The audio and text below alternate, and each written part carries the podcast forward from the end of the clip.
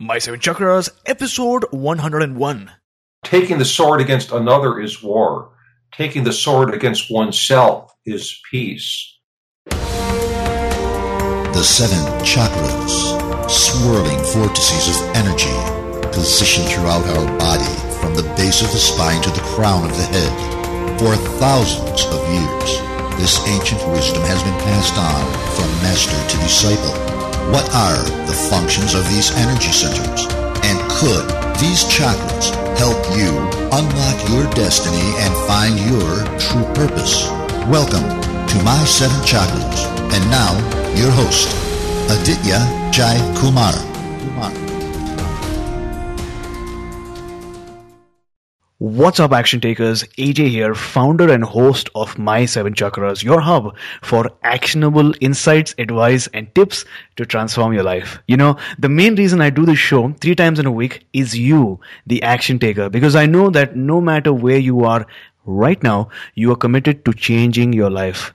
Now, before each show, I do this small visualization exercise that allows me to connect with each and every one of you. Instead of just talking into this microphone in front of me, I imagine you, whether you are sitting right now, walking to work, standing, waiting in line for coffee, or relaxing after a long day's work. I imagine us having a three way dialogue, you, our featured guest, and me as we discuss stories, talk about overcoming challenges and finding your true calling. And as they say, you are the average of the people you hang out with the most.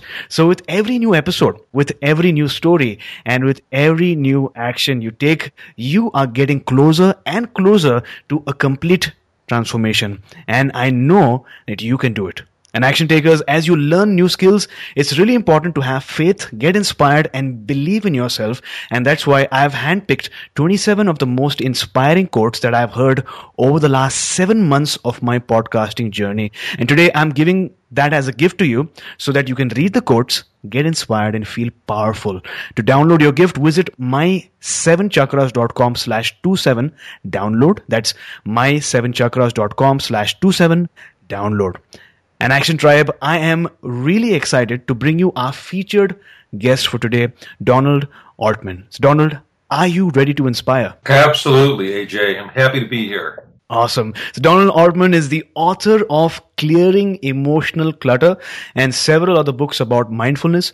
He is a practicing psychotherapist uh, and a former Buddhist monk, an award-winning writer and an expert on mindful eating. He teaches in the neurobiology program at Portland State University. So Donald, that was a mini intro about you. So before we begin today's show, tell us a little bit more about you. Okay. Well, I, being in the monastery is one of the most profound experiences of my life, AJ, and it really turned my whole life and career in a different direction.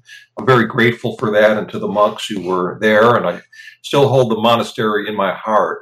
And my passion is mindfulness. It's helping people get more present and clear away uh, all the different kinds of clutter that could be rattling around in their heads and keeping them from living a fulfilling life. This is really transformative work, and I'm grateful that you're having me on the show today. Wonderful. I am grateful as well that you decided to come on our show. So before we actually dive into today's episode, let's give our listeners a little dose of inspiration so that they can feel charged up and get ready to listen to the awesome stories and tips that you share today. Sound like a plan? Hey, that's great. So what is your favorite inspirational quote? And also tell us how you apply this quote to your life. Okay, and th- this quote is, and I have a lot of inspirational quotes that I love. One is from Inayat Khan, Sufi Inayat Khan, who said, Taking the sword against another is war. Taking the sword against oneself is peace. And so I take that as looking within is a form of peace, not trying to force our ideas on others, but really taking the sword to the ego, taking the sword to the I, the me, the my, the mind, and cutting away, cutting through that to see the true nature of self, the expansiveness of mind, and to get clarity and find peace in that way. I also have a short quote I'd like to share from my own book, Clearing Emotional Clutter. And that quote is Removing life's emotional clutter and finding fulfillment and contentment may not be easy, but it is not an illusion. This is perhaps our greatest gift and innate human potential all of us can do this. And we don't have to go into to a cave and meditate. You can do this in your own backyard, so to speak, using the conditions that life has presented to you as your homework. What better time and place to start than now? Mm-hmm. That is so powerful. Thanks a lot for sharing those quotes. Taking a sword against oneself is peace. And action takers, the question that I'd like to ask you today is what are you going to take away or cut away from your life today? What clutter are you going to take away from your life? What decision are you going to make today? And we're going to learn more about how you can actually take those actions, how you can uh, make that change in your life. So let's dive in. In fact, I'm holding your wonderful book in front of me right now, Clearing Emotional Clutter. What inspired you to write this book? Well, like everyone, I mean, I've experienced emotional clutter in my life, and I've seen, as a psychotherapist, AJ, I've seen a lot of the the suffering that people have uh, lived with because of this clutter. For example, I'd like to share a story of somebody who came to see me, and she had a lot of emotional clutter from her past, from her childhood. And when she came in to see me, this woman was in her 60s, and yet she kept returning to this one refrain over and over, and that was, My mother, she abused me, she mistreated me. And I, I listened to that, of course, and let this woman know that I, that I knew this was a very important story to her and I'd want to hear more about it in time. But even during that initial session, she kept returning over and over to that story until I finally asked her, I said, You know, I noticed you keep telling that story. I'm curious, have you ever counted the number of times you tell yourself that story in the course of a day? And she leaned forward in her chair, and I'll never forget it. She kind of rested her, her head in her in her hand and said, Wow, it's funny you asked me that. I have tried to count how many times I tell that story, but I always lose track, she said. Mm-hmm. And then she said, But I notice that when I don't tell that story, I'm a lot happier. Mm-hmm. So finding and, and I mean experiencing just myself as a human being who uh, has a lot of thoughts, and many of those thoughts don't really tell you anything profound about yourself or looking at people like that woman I just told you about who get stuck in an old story, an old rut, an old emotional clutter. And so I got in, inspired to write this book to help people clear that clutter away because physical clutter you can see. Mm-hmm. It's obvious. It's out there and you can see it on your desk. You can see it in the garage. You can see it in the attic or whatever. But mental clutter, you can't see it. It's invisible to many of us. And yet here it is blocking us from living a fulfilling life, maybe from finding our deeper purpose, from having the relationships we want. And so uh, that's really what inspired me to write this book. Wonderful. So, a couple of things here. You mentioned that you experienced emotional clutter in your life, but not only that, you've seen people suffer due to that same clutter in their lives. And this woman kept returning to her childhood experience when she was abused and mistreated over and over again. At one point, she might have forgotten or couldn't keep count of how many times she was telling that story. And I love the fact that A, you were very mindful in terms of listening to what she was saying and you asked her to introspect. How many times is she actually sharing that story? So, action takers, it's a good time to really ask yourself what is that narrative that's going on in your hmm. mind? What is that story that you are telling to yourself again and again. Now, Donald, before we move on, for someone who's new to the concept of mindfulness, what exactly is mindfulness? Well, mindfulness is often described as uh, an open awareness to whatever's happening moment by moment. And the way that I see mindfulness, though, is I actually see it as, and I've been teaching it for many years, traveling around uh, the country and internationally, teaching mental health professionals about mindfulness, and I see it in this new way actually. I want to share this with you just briefly. And there's an acronym that I use in my book to describe the tools of what mindfulness helps you do. And the acronym is PAIR UP, P A I R, and then the word UP, up. And it means that mindfulness can help us pair up or be a better fit with whatever is happening in our life in the moment, whether it's difficult, whether it's joyful, whatever it is. So the P stands for present moment participation. And mindfulness is very much about participating in this moment and savoring this moment, experiencing the little moments of life. And if you can't participate in, the present moment, you're probably lost in thought, lost in clutter from the past or maybe in the future. The A is attuned acceptance, and that means attuning with others, really connecting, uh, experiencing others in relationship and accepting. Uh, the acceptance part here means we can accept even the difficult things that life may have given us. Everybody gets dealt a different deck of cards in life. And it's not always, uh, we don't always have control over that. But what we do have is we can decide how to respond. And acceptance is a very important tool in helping us uh, not resist or uh, spend a lot of energy fighting some of the conditions in our life. It doesn't mean we wouldn't want to change them necessarily, but we can be in a more in a place of acceptance with what's happening. Uh, intentionality is the I, and that means that we can become more choiceful with all the little things that we decide to do in the course of the day. And if we're more choiceful in our decisions, then we're less likely to harm others or harm ourselves. Reflection is the R. So reflection is the ability to look inward, as I talked about, you know, cutting away, using the sword to cut away at the ego, but being able to look at our thoughts and be able to look at our emotions, our reactions to things, and to also reflect on what matters most to us, to, to look at our ethics, our values. And those are really important because those ethics and values can are like the steering wheel on a car, and so they can steer us in the direction where we would like to go. Uh, the U means understanding suffering. This is very important. If we understand suffering, we can have a sense of compassion for others and we can start to understand that everybody, if you're in a human body and you have a human mind, that you've experienced different kinds of loss, you're going to experience aging. Nobody that is alive gets a free pass out of that. You're going to experience grief and other kinds of emotions. So rather than look at this as something horrible, you can say, you know, this is something we all share. It's part of our human birthright in the sense that we, uh, it's the richness of part of what life is about.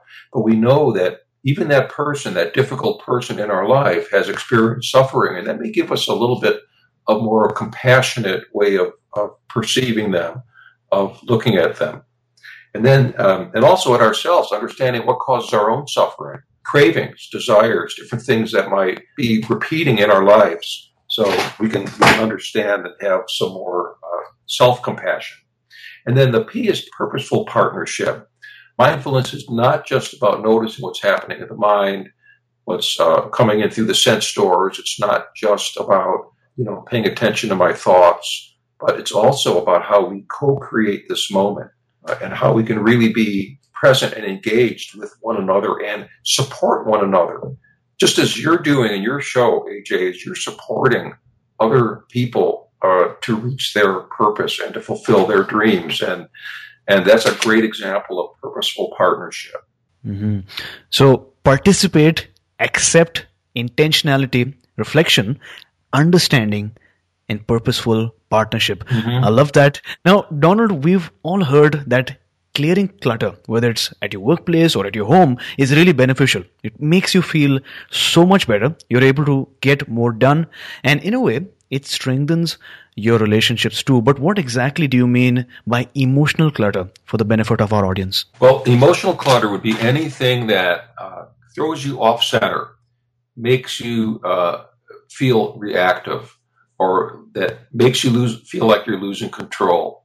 And this could be clutter from the past, from a childhood experience, like that woman I explained to you. It could be when you wake up in the morning and your mind is filled with anxiety or worry about things that you didn't do yet. So things yet undone can create a lot of clutter and worry. Stresses that we face during the during the day, the wear and tear, the daily grind of getting to work on time, of uh, you know being in that traffic jam, all those different kinds of things. That that's the daily clutter that builds up, and and it's almost like tartar that builds up on your teeth, right, every day. And you need to you need to floss it away. So we need to mentally floss away new clutter, but we need to understand how to untie the knots that clutter can create in our life. And I really think that's kind of a metaphor that when we react negatively to something, we're actually tying maybe an old knot even tighter, and we end up carrying along this this heavy uh, bundle of knots. And so one thing that we can do is start to examine it in the moment and start to untie the knot, at least right here. And, um, and that can be huge. So let me give you an example of that, AJ. So your audience. So if you're uh, you're stuck in a traffic jam, you're going to be late for an important meeting, you're going to be late to work, and uh, maybe you start beating yourself up. Maybe you're angry at another driver who cuts you off. But if you are able, so you're you're tying a knot. That might be an old knot. It might be uh, a knot of impatience that you've had many many years. Maybe you got it from a parent who was impatient with you, right? And you brought that impatience inside. What you can do in that moment is to observe what you're feeling. Get curious about your anger, for example.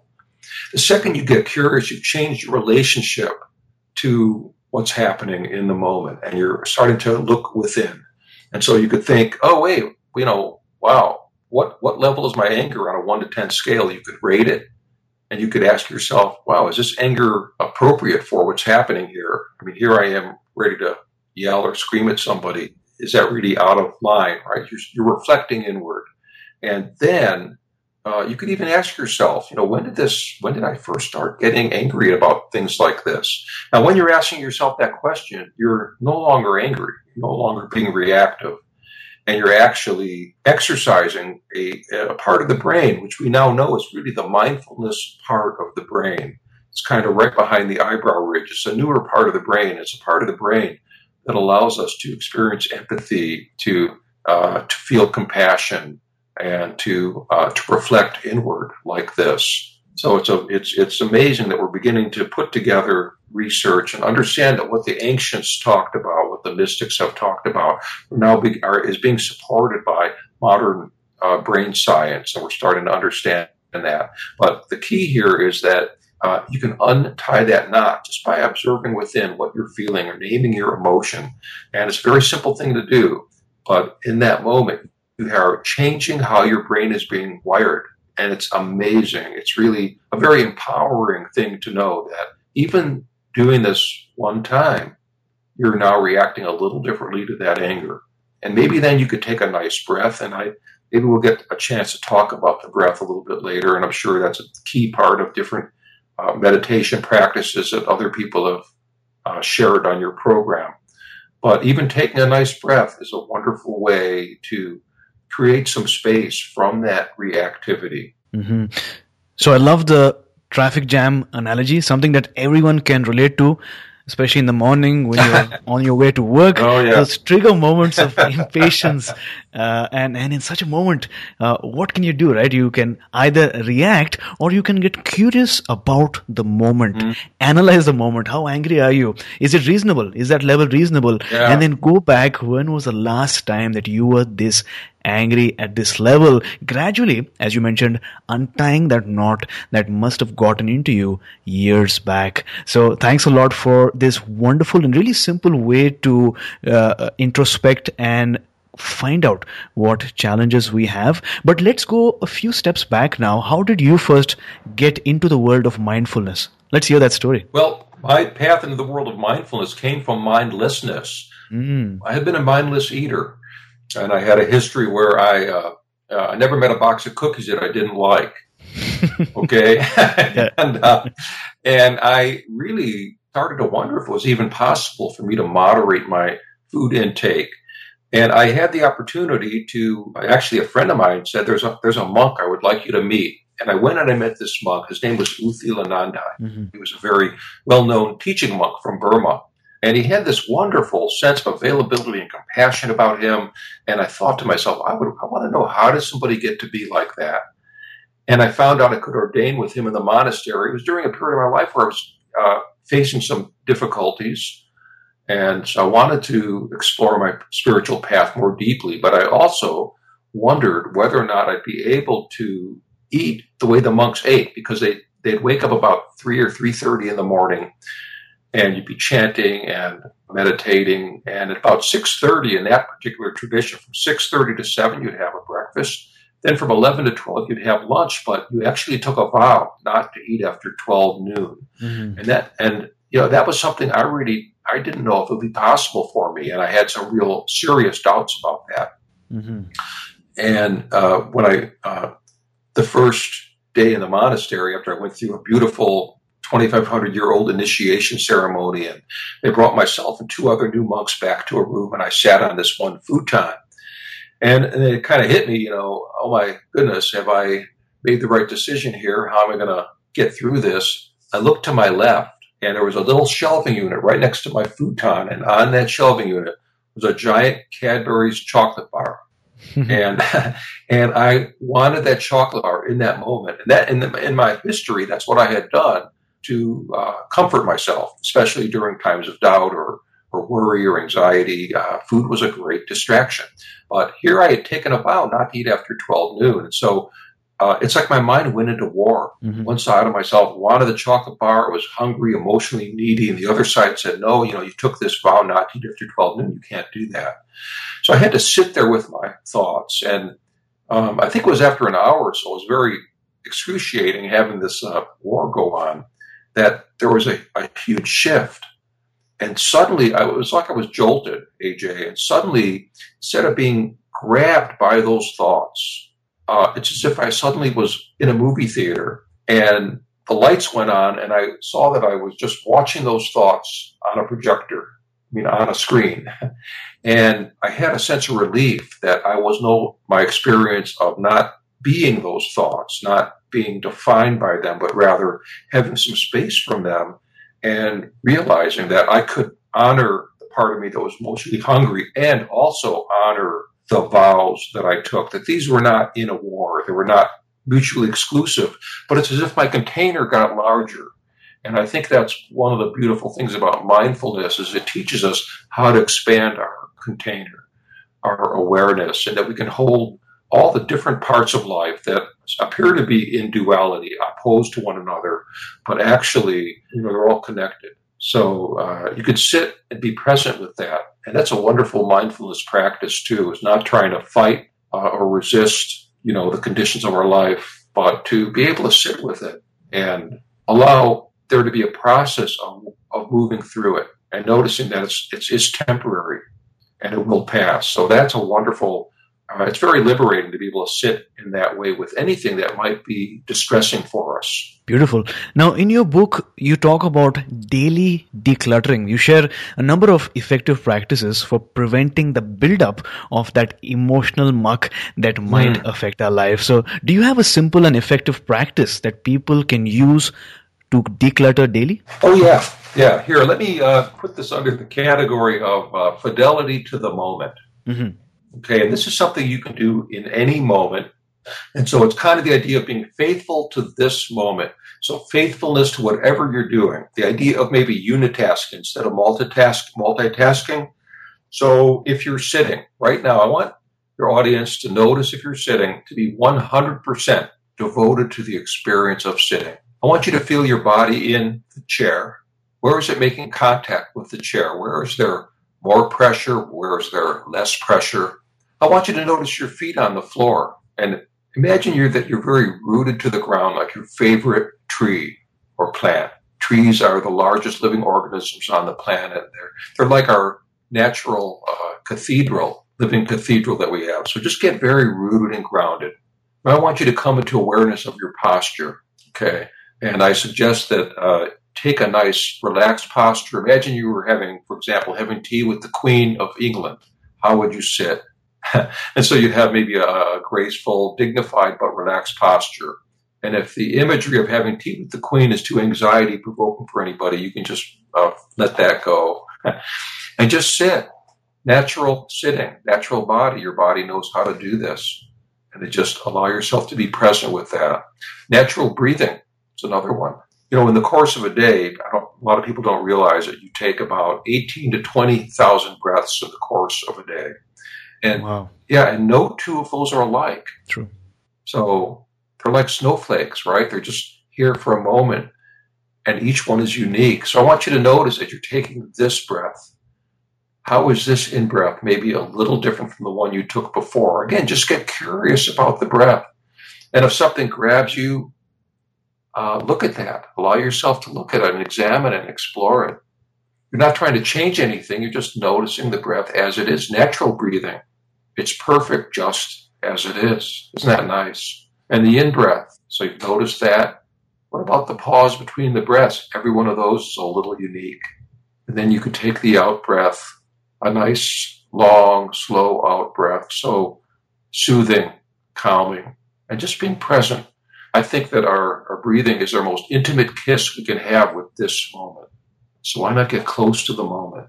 You know, often, uh, AJ, I'll ask people, I'll say, well, this, the breath you just took here, was that experience that you, you felt, was that yesterday? Was that tomorrow? So, uh, it's very much the present moment. And each breath is a gift. Wonderful. So thanks a lot for sharing those amazing tips and tools. Now, you've written several books on mindful living and mindful eating. So based on your experience, is there a health tip that you can suggest for our action tribe to boost overall health and wellness? Hmm. Well, yeah, let me give you. I mean, I've done a lot of work in the mindful eating field, and I, uh, my book "Art of the Inner Meal" was actually one of the pioneering books in the mindful eating area. Um, mm And I spent several years with the Center for Mindful Eating, which is an international organization. I was on the board and the vice president of that. So I'd like to share um, a very wonderful four bite mindfulness technique. It's so easy, and you can use it for the four first four bites of any meal you can use it uh, the first four bites of a snack, and and it's a wonderful way to just find peace with food. And a lot of people, and I know that again personally, how difficult that can be for a lot of people. So for the first bite, of course, you'll get centered. I want you to have your food in front of you, and for the first bite, make that first bite about selection. By the way, this is an acronym called STOP. It doesn't mean stop eating. It means mm-hmm. stop for greater awareness with the next four bites. So the first bite is just about selection. Psychologists have said we make over 200 choices a day related to food. It's a lot, isn't it? But for the first bite, I want you to think about how big or small a bite I want to take. Where do I want to chew that bite in my mouth? How fast or slow do I want to chew? And if you chew more slowly, even that one tip alone will be beneficial because there are there's uh, enzymes in the mouth in our, in our saliva that actually help us digest food. So if you can chew a little more slowly, that can be beneficial. And then consciously decide when you want to swallow. That's another selection you can take. The second bite is about taste. So when you take that second bite of the food, just notice everybody has a flavor map on the tongue. We have 10,000 taste buds on the tongue. We even have taste buds on the roof of the mouth. So I want you to notice as you take that second bite, where do you most intensely taste that, that flavor? And can you even taste it on the roof of the mouth? It's wonderful to just really savor food in this way. And then when you swallow it, see if you can follow it all the way down the esophagus into the stomach and notice how long does that flavor remain. You know, often we just keep putting another bite in our mouth one after another, right? But if you really take your time, you'll notice the flavor remains a long time. So the second bite is taste. The third bite, oh, means just observe. Observe everything. Observe your hunger. Observe how your arm moves it brings the food up to your mouth. Observe how your jaw opens up. Listen to the sounds as the food turns from solid to liquid. Just observe as much as you can. And the P, as you're taking that third bite, take a pause, take a breath, put down the fork, the utensil, and just be present. And those four very easy steps can help anybody start to eat in a new way, in a more beneficial and peaceful way. Wonderful. So thanks a lot for that powerful yet actionable step. We're going to have that in the show notes and Action Tribe. To access the show notes for this episode, visit my7chakras.com slash 101. That's my7chakras.com slash 101. It's not that I'm so smart. It's just that I stay with problems longer. That's a powerful quote by Albert Einstein. Action takers, sometimes talent is overrated. Talent is potential, but to convert that potential into results, you need to have the determination, the hunger, the drive, and conviction to solve a problem, to solve a challenge, or to overcome an obstacle. I know it's not easy, and especially when you first encounter it, it might feel impossible. But as Mr. Einstein said, if you stick with the problem long enough, you will, without a shadow of doubt, triumph over your problem. So, Donald, take us back to a time when you faced a major challenge. How did you approach that particular challenge, and then how did you overcome it? That's a great question. You know, in the Clearing Emotional Clutter book, I talk about one of the difficult times in my life when I was going through a divorce, and I um, didn't have a solution to what was happening, and my rational mind was really uh, almost like a like a hamster running on a on a little wheel over and over, right? But I did know from my past experience that sitting in nature uh, was always helpful to me. Uh, it was in the middle of the winter, and I went out on a very frigid night, and I sat and I just sat out there. It was a clear sky, the stars were out, and I surrendered uh, my worries and my rational mind and all of it up to something greater, something bigger. Uh, George Washington Carver said something very beautiful. He was the guy who discovered the uh, over 300 uses for the peanut. I think of him as the Thomas Edison of the peanut. Mm-hmm. And somebody said, "You must be a wonderful, uh, you know, a great scientist. You have all these discoveries." And he said, "Well," I said, "I don't know about that." He said, "I go out at four in the morning, and I sit in silence with the plants." And he said, "I've learned that if you sit with anything long enough in silence and give it your love, it will share with you all its secrets. Isn't that beautiful? That's beautiful. Mm-hmm. And so that's what I did. I, I, sat out there and I just surrendered it all up. And I don't know how long I was out there, but there was a, an overwhelming feeling that came to me. And I think my what had happened is the the sense of uh, the personality of Donald, who was going through this trial and tribulation, had somehow just vacated and and I was left with this spaciousness and this overwhelming feeling uh, that I later put to words, AJ, and, and I put it to words as it's all the blessing. But it was a tremendous sense of relief and a knowing that it was going to be okay. And it was nature that helped me understand that. And, and I call it the soul illusion, not the solution, but the soul, mm-hmm. S O U L, the soul illusion. And that nature has that ability to teach us if we're willing to sit with it in silence and listen to it. And I, I, talk about nature in this book and even how to do a five second nature meditation. Uh, it doesn't matter how long you start with that. Uh, you can just sit for five seconds and look at a plant. You can look at a bird and just uh, go into a state of wonder, a state of awe with the littlest blade of grass. I've, I've led retreats where I've had people get in nature. And uh, I have some techniques uh, in clearing emotional clutter mm-hmm. for helping people sit with nature. Uh, this particular time, I remember somebody came back after we, they had gone out into nature for about 30 minutes and and, and told us that they had uh, the most amazing experience just watching a worm for 30 minutes crawling through the not knowing which direction it was going to turn in and and they got so mesmerized and connected to nature. And I don't think there's any way to replace that. Uh, we grow out of the earth, we're, we're born from this planet, and so uh, it's in us. And anytime that we can make that nature connection, it's going to be beneficial. There's a there's a whole science actually called attention restoration theory uh, behind how nature restores depleted mental energy. I even talk about some of that in the book. But uh, so we, we, are learning that nature can help us heal faster, it can reduce aggression, can help us in so many ways, and also uh, give us insights into finding solutions for our problems. Mm-hmm. Well, thanks a lot for sharing your story with us. And looking back now, in just one sentence, what is that one major life lesson that you'd like to share with our listeners? I would say one major life lesson is that no matter how much trauma you've had, there's hope. There's always hope.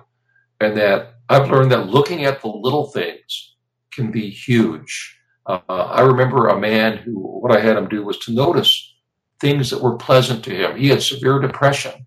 And I said, I want you to notice every, I want you to notice any sight, sound, color, shape, object, texture that you find calm or soothing to you, right? And he looked around my office and he did that. And I said, okay, now when you walk outside, I want you to find another one. And every time you step over a threshold, open a door, go into a new space, I want you to again look for that one thing. And he came back, and I'll never forget it. He came back to me and he said, I mean, it sounds like such a simple little practice, right? Yeah. But he came back to me because he'd had all this clutter of depression and rumination in his head. He came back to me and he said, I walked outside and I heard a bird chirping that reminded me of springtime and it gave me hope. Mm-hmm. So here is the smallest little thing that out to be very profound for him. But if he hadn't paid attention to what was happening in the present moment, he'd never heard that chirping bird and he'd have been lost in those thoughts. True, true, true.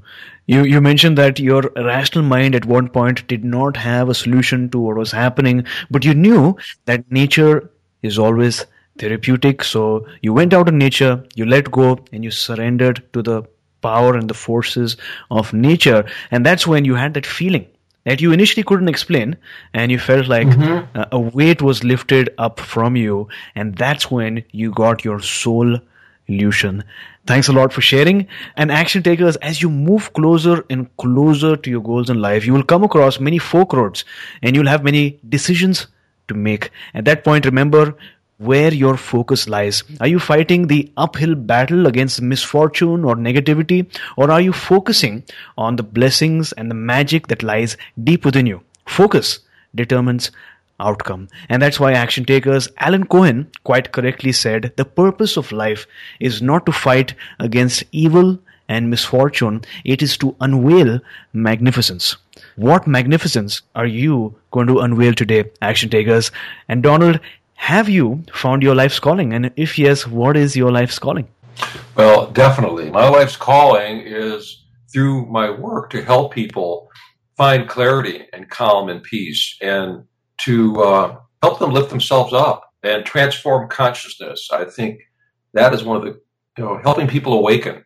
And I continue to try to do this work myself. I'm not uh, uh, perfect at this like anybody, right? It's a Mhm. constant practice of of applying the effort, but I know it's possible. And I've seen changes in my own life. I've seen changes in the people I work with. Mhm. And to me, there's nothing more fulfilling than that. So I'm, I feel very blessed that I uh, have been given the opportunity to write books like this and to help people. And I'm very, I very much like to give people tools. I'm a big believer in, and I love what you're saying Mhm. in calling it an action taker, that, that we need to take action Yeah. right? It's it, think about it is not uh, takes us part of the way there, but it's the action part so important and and the focusing. What do we focus on? And I want people to focus on their strengths. Yeah. And I talk about that in clearing emotional clutter too. How important it is to notice our strengths, to what to find what supports us, not what deflates us. True. I mean, there's enough of that in the world, isn't there? So it's very important to not devalue who we are. Yeah, yeah. In fact, I just want to relate one story that happened this afternoon. I do a full-time job as well, and I was just having lunch uh, with a coworker, and uh, he just struck this conversation saying that AJ, you're the host of this show, but you're having burger and fries. You know, and you know, I told him uh, to be honest with you, I don't position myself as being perfect or an expert. In fact, I'm here to learn as well. And with every episode, I learn something new about my health, my mind, my nutrition. And I told him that when you have burger and fries, sometimes you just can't resist having burger and fries. And sometimes you got to have those cheat days where you just have burger and fries, but then go back into your purpose uh, about helping others, but also helping yourself with the right mindset, with the right approach, and the right nutrition. So, just as you mentioned, we're all in this journey going to the same direction, but from different Oh, yeah. places and always learning something new along the way. So, Donald, looking back now, was there ever a particular eureka moment beyond which you were pretty confident that things were about to change? Take us to that very moment. Hmm, a moment that I was sure things were going to change. Um, well, I'll tell you one thing. I know things are always going to change, and that that awareness, I think, is the overriding uh, awareness for me. Is that uh, you know we never stand in the same river of moods or thoughts for very long, and I, you know, it's interesting. I think it's been an incremental awareness, awakening to noticing the mind and being quicker to Yeah. Uh, not fall into some of the traps of getting pulled along by the by thoughts. And uh, it- but it, you know, the mind still gets reactive. It's pretty amazing. Uh, my luggage got lost about uh, about a month ago when I was traveling doing some workshops. And when my luggage didn't come off the carousel, I had some very uh, reactive thoughts in that moment. Mm. But I was able to just take a breath and say, okay, uh, you know, uh, we'll, we'll make it work. I'll find a way. And just went into trying to see what I could do to, you know, move forward. And, you know, it's interesting. There was a guy, his luggage was lost too. And I was talking to the agent and he came up and he started yelling he was yelling at me. He says, I was in line first, but he wasn't there. He'd come back. He'd left and come back. And, and I said, you know, I said, look, we're all, uh, we're all upset. I, I, feel badly that for you that your luggage got lost. And, uh, it changed his whole demeanor in that moment. Mm-hmm. And, and he, uh, you know, he even apologized and he, you know, the recognition that we're all experiencing, uh, different forms of upset. Uh, but it's, it's, you know what? In a way, it, it's it, it, gives us something to work on, doesn't it? Everybody, yeah, that's true. Yeah, everybody has a difficult person in their life, and yeah, that just gives us more to reason to find compassion. That gives us more reason to watch what buttons are being pushed in our lives, and uh, it is, gives us the work we need to do to grow and transform. Absolutely. I think if you look at life like a scientist, then everything becomes an experiment and you're always mm-hmm. tweaking, always trying new things out, seeing what works and what doesn't work, and then making that shift. Because as you mentioned, change is the only constant. And with that, this brings us to the final round of today's show, which is a rapid fire round called the wisdom round. Are you ready? Oh, I'm ready. Okay. I didn't know about this, but I'm ready. what is the best advice that you have ever received? In just one sentence. Mm-hmm. Uh, mindfulness is free. You are born with it. Wonderful. So, name a personal habit that contributes to your well being. Mm. Uh, guarding my sleep, making sure that I get enough sleep. Very important. Awesome. So, Donald, what is your morning ritual like? What do you do during the first two hours of your day? Well, I will uh, get up and um, I find that it's very soothing and calming for me to have a cup of coffee. So I have a maybe I have a coffee meditation, but I sit and I uh, take care of my uh, animals and I uh, greet the people who are in my life with love, and um, and I get proper nutrition for myself. Uh, it's also important. I and I, I, get always get protein in the morning because our the brain actually requires uh, protein to help it work and I and I always am looking for something to be grateful for. I am trying to be when I wake up. I notice the body. I uh, try to move with awareness, and uh, I always love looking outside at nature in the morning. Wonderful. So, what is the most powerful book that you've ever read? Mm, well, there's been several powerful books. One of the books I I loved was uh, it's called uh, by Hermann Hesse called The Glass Bead Game or Magister Ludi. I mean, it just came to mind. Um, I mean, I have many, many books that I love to read, but that book was really about really a, a book about growth and about relationship and transformation. It was just a very uh, wonderful book. Uh, for the benefit of our audience, could you repeat the name of the book once again? Yeah, it was. Uh, it's called The Glass Bead Game. Got it. Yeah. Okay. We'll have that in the show notes as well. An action tribe to access today's show notes. Visit my S-E-V-E-N C-H-A-K-R-A-S dot com slash 101. That's my7chakras dot com slash 101. So Donald, it's been great today. For someone sitting at home right now, loved the stories, loved the actions, loved the tips for someone at home or you know at a place that they can relax for them to get closer to that state of mindfulness and meditation is there a guided meditation that you could share with us? Oh absolutely. I know i'd love to. This is a uh, awesome. I'd like to do a self-acceptance meditation actually mm-hmm. if i may. So uh, this meditation aj is about uh, how to deal with the difficult uh, maybe the sharp edges of life, things that are, are, are that we're having a hard time accepting. Okay. So the first part of the practice, before I guide you through it, is to identify one thing that you find difficult to accept either about yourself or your life. Okay. Um, and this could be some kind of an inner or external grievance or experience that you're rejecting. And I want you to actually think about what that is. And if you want, you could make a mental note of it or you could write it down. A few examples are, uh, for example, maybe you can't accept that you're getting older. Maybe you don't feel attractive. Maybe you think I'm not lovable or fear being alone. Maybe you worry about your relationship that your partner is maybe distant from you. Um, maybe you hate that uh, you didn't get the promotion or your career isn't moving forward like you wanted to. Or maybe there's an old hurt, an old trauma. I was harmed by such and such a person, and I will never forgive it or accept it.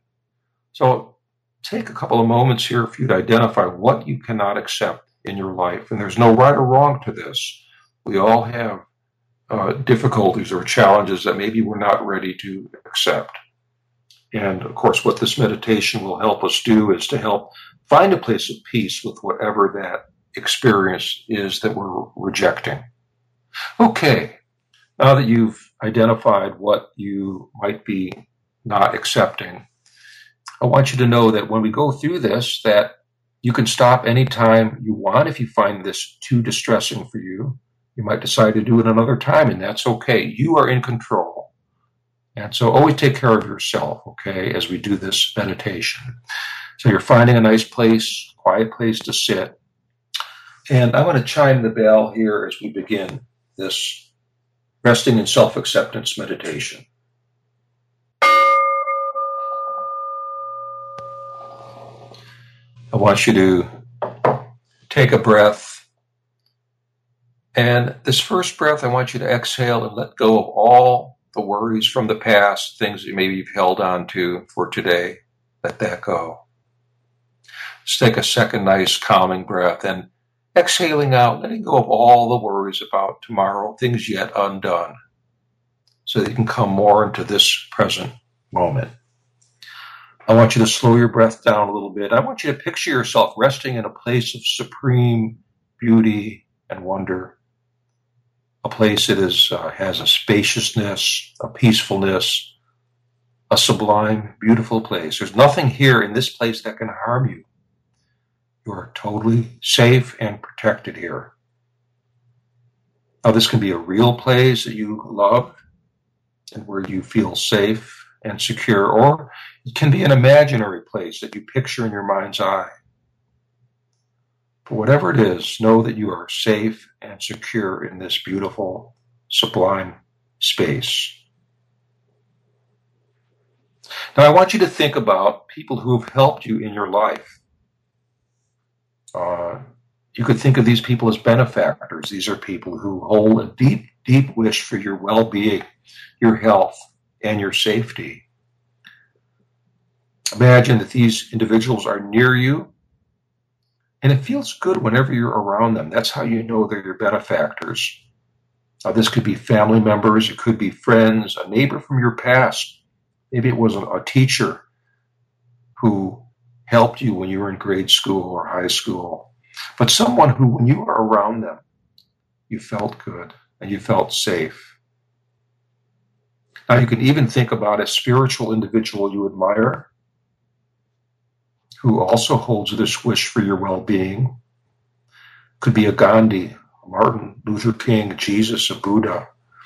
If any of them knew that you were in distress, they would come to your side and they would be there for you and they would send you the warm wishes for your well being and safety. So now that you have these people, you can have as many of these people surrounding you as you wish. You could even have many, many of your uh, ancestors who, if they knew you were here, they would send their well being and wishes to you. So let all of that in. I want you to picture all those benefactors surrounding you and sending you the deepest wish for your well being because they care about you. And imagine this is a feeling of warmth. Accept their blessings and deep wish for your well being as a warmth that seeps down all the way into all of your cells. From your heart center, it radiates out to all your extremities. And with each in breath, just breathe in the wishes for your well being. And it's filling you up the warm glow of safety, the warm glow of being loved and cared for. And let this feeling spread throughout your entire being. Isn't it beautiful to know that we are cared for in this way? Now, I want you to imagine that this glow of warmth, the love, and blessings can start to expand around you, almost like a bubble.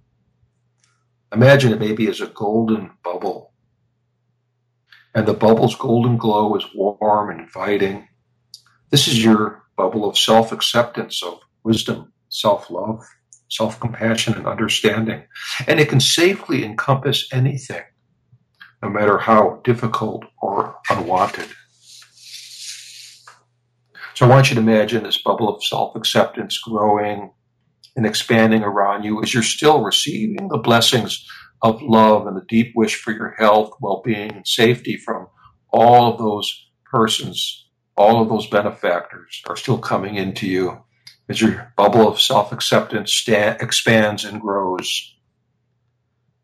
Even your thoughts now, your past, your emotions, whether be they positive or negative, are surrounded by the bubble, letting you just be with all of them. So feel a sense of expansion and peace as the bubble grows. And watch as this bubble of self acceptance takes in more and more and once anything is inside this bubble of self acceptance, you no longer have to react to it. But you can freely notice whatever it is with a sense of kindness, greater understanding, and compassion. Even those negative thoughts, when they're in the bubble, become something that you can accept and maybe even get curious and appreciate. So let's let the bubble expand even further and further out. And now I want you to let it go out until it's far in the distance is that difficult thing that we talked about earlier that you could not accept. Let the bubble expand out until it just begins to touch and contact that difficult thing. Allow the bubble to soften so it can allow this difficult thing inside the bubble. Now, the bubble, imagine it's accepting in the same way that a loving parent, a best friend, a, a compassionate mentor, or a spiritual teacher accepts you for who you are, accepts all of you. Let yourself come to peace and rest with all that is inside the bubble now. Now, even this difficult thing is inside the bubble. Now let the bubble expand and grow even beyond the horizon of this beautiful and serene place of peace where you are at rest. Finally, everything is inside the bubble. There's no outside, no inside, no pushing, no pulling, no good or bad you. There's no winning or losing inside the bubble. This is an all all inclusive, self accepting, loving place, the loving bubble of self acceptance. Continue to breathe slowly for as long as you would like right now. And if you want, set the intention to accept your difficult situation as a starting point, not an end point. Let your own wisdom guide you as to how to move forward with this difficult situation or whatever it may be. And when you're ready to finally conclude this visualization, uh, give thanks to your bubble of self acceptance, a part of you that you can return to anytime and rest in this wonderful spaciousness and warmth and the blessing of well being that is sent to you from those who care. Let's just sit a little longer in silence.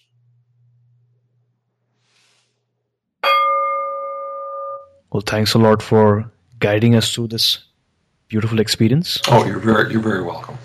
It was magical, and I'm sure our listeners would really love it and come back to this meditation whenever they want to because this download is always going to be available online. Before you go, tell us one thing that you're really grateful for today and tell us also the best way we can find you. Well, I'm very grateful today for uh, you giving me the opportunity to share that meditation. Uh, and I think it's so important that we all rest in self acceptance and uh, the difficult, hard places of our lives that we soften to those. And uh, you can find out more about me and my work at my website, mindfulpractices.com, AJ, and it's M-I-N-D-F-U-L practices.com. And I invite people to sign up for my newsletter. It's the Mindful Living newsletter and is on my homepage.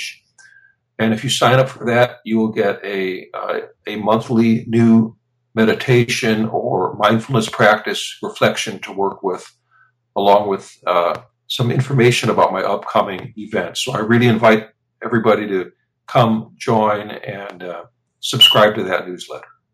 So there you go, Action Tribe. Change is the only constant. And because of that, you can change. You have the power to make that change no matter where you are in life right now, no matter what life state you're going through, you can definitely make a shift. And you have an opportunity today to do that by going to mindfulpractices.com, M-I-N-D-F-U-L-P-R-A-C-T-I-C-E-S.com. We'll have the link in the show notes as well. You have listened to this episode so far, and that confirms that you're really interested in learning more about meditation and mindfulness. And by going to the website, you can really learn more. And Action Tribe, before we end today's episode, also don't forget to download your gift for listening to today's episode 27 of the most inspiring quotes that I've heard on air so far, a document that will be delivered straight to your inbox. To download your gift, visit my7chakras.com slash 27download. That's my7chakras.com slash 27download. This link is also going to be there in the show notes. So Donald, thank you so much for coming on our show, talking to us about the power of mindfulness and taking us one step closer to a human revolution. Oh, thank you, AJ. I appreciate it. And that revolution is possible each moment. You are listening to My Seven Chakras. Go to my, S-E-V-E-N, chakras.com. Download your free gift, get inspired, and take action. Transform your life today.